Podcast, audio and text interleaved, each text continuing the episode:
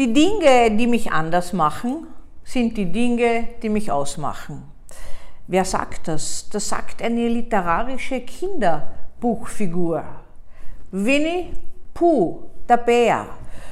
Und wenn wir uns das so anschauen, auch in der heutigen Zeit, dann könnten wir sagen, es ist ein schmaler Grenzpfad zwischen sich so darzustellen, was einen wirklich ausmacht, und dem Stück Anpassung an die Zeit, an die Umgebung und an die Menschen. Der Großteil verliert sich in einem oder anderem Extrem.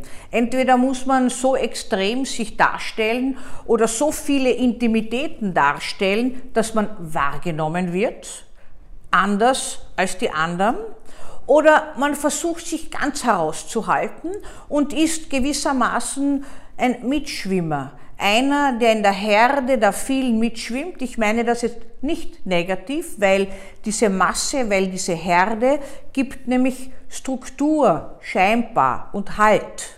Aber damit verliere ich halt meine eigene Identität und auch das, was mich ausmacht. Ich habe dieses Thema aufgegriffen, weil ich in der, gerade in der letzten Zeit dauernd mit Menschen zu tun gehabt habe, die in irgendeiner Weise sich verloren haben. Mag die Corona-Krise schuld sein oder sonst was, die sich nicht finden. Das heißt, die nicht wissen, wohin gehöre ich, wo, was, was bin denn wirklich ich, was kann ich denn machen aus mir oder äh, brauche ich, ich habe keine Vorbilder. Die heutige Zeit hat mir ein, ein älterer Herr gesagt, äh, hat keine Vorbilder mehr für mich. Ich kann mich nicht orientieren irgendwann bin ich ja ganz auf mich zurückgeworfen und kann sagen, äh, ich muss nicht jedem gefallen. Ich muss mir gefallen und ich muss das, was ich tue, auch selbst vertreten können. Natürlich ist es nicht so, dass andere gar keine Kritik äußern sollen und dürfen, dass mir das gleich ist. Nein, aber ich selbst muss dahinter stehen und das, was mich persönlich ausmacht, das sollte im Leben zur Geltung kommen. Das ist allerdings so schwierig, wenn man nicht gewissermaßen den Mut und die Freiheit äh, auch sich nimmt, das zu tun. Äh, dieser Mut und diese Freiheit arten heutzutage manchmal ein bisschen so in grenzenlose Offenheit aus. Ich kann mich nur wundern, was alles präsentiert wird. Äh, aber wenn das wirklich mich persönlich ausmacht und wenn ich dahinter stehe, dann kommt es auch an und das merken Sie. Und es ist wichtig zu wissen, wann man sich anpassen sollte und muss und wann man anders als die anderen sein kann und darf. Ich bin heilfroh, dass ich nicht unbedingt 0815 nur Psychiatrie mache. Das war vor vielen Jahren noch ein ganz ein strenges Fach. Da hat man nur geschaut, welche Symptome, Punkt, und welche Medikamente, Punkt. Symptome, sind die verändert gewesen oder nicht? Das war ganz klassische Psychiatrie. Hat mir überhaupt nicht getaugt, habe gleich viel dazu gemacht, haben Kollegen zu mir gesagt, na ja, du brauchst es, du kannst ruhiger Psychotherapie dazu machen. Haben sie sicher recht gehabt, nur sie selbst hätten es auch gebraucht.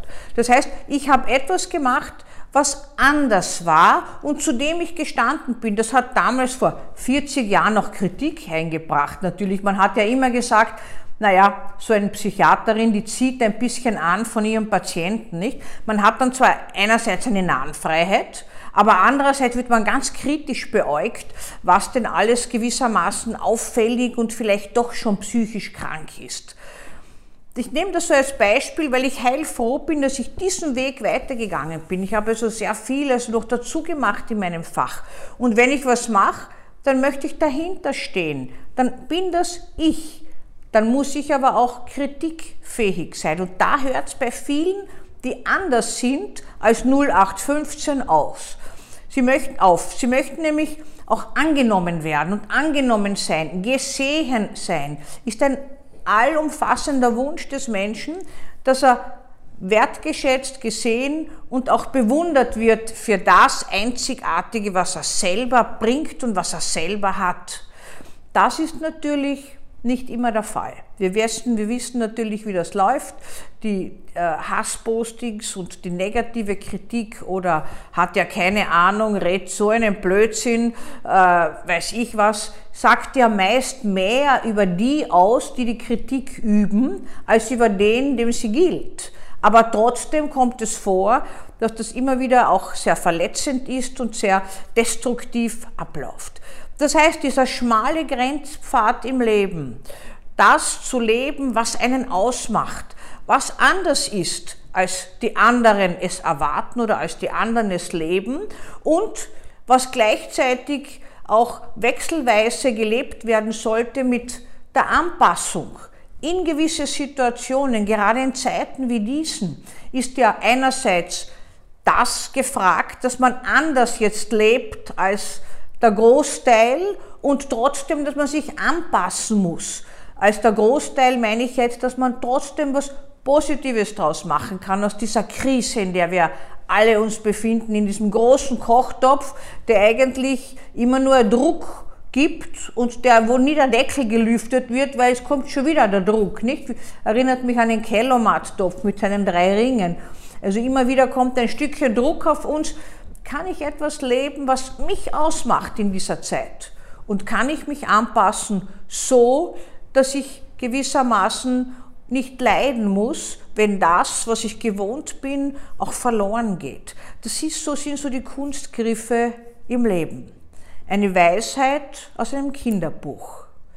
Die Dinge, die mich anders machen, sind die Dinge, die mich ausmachen.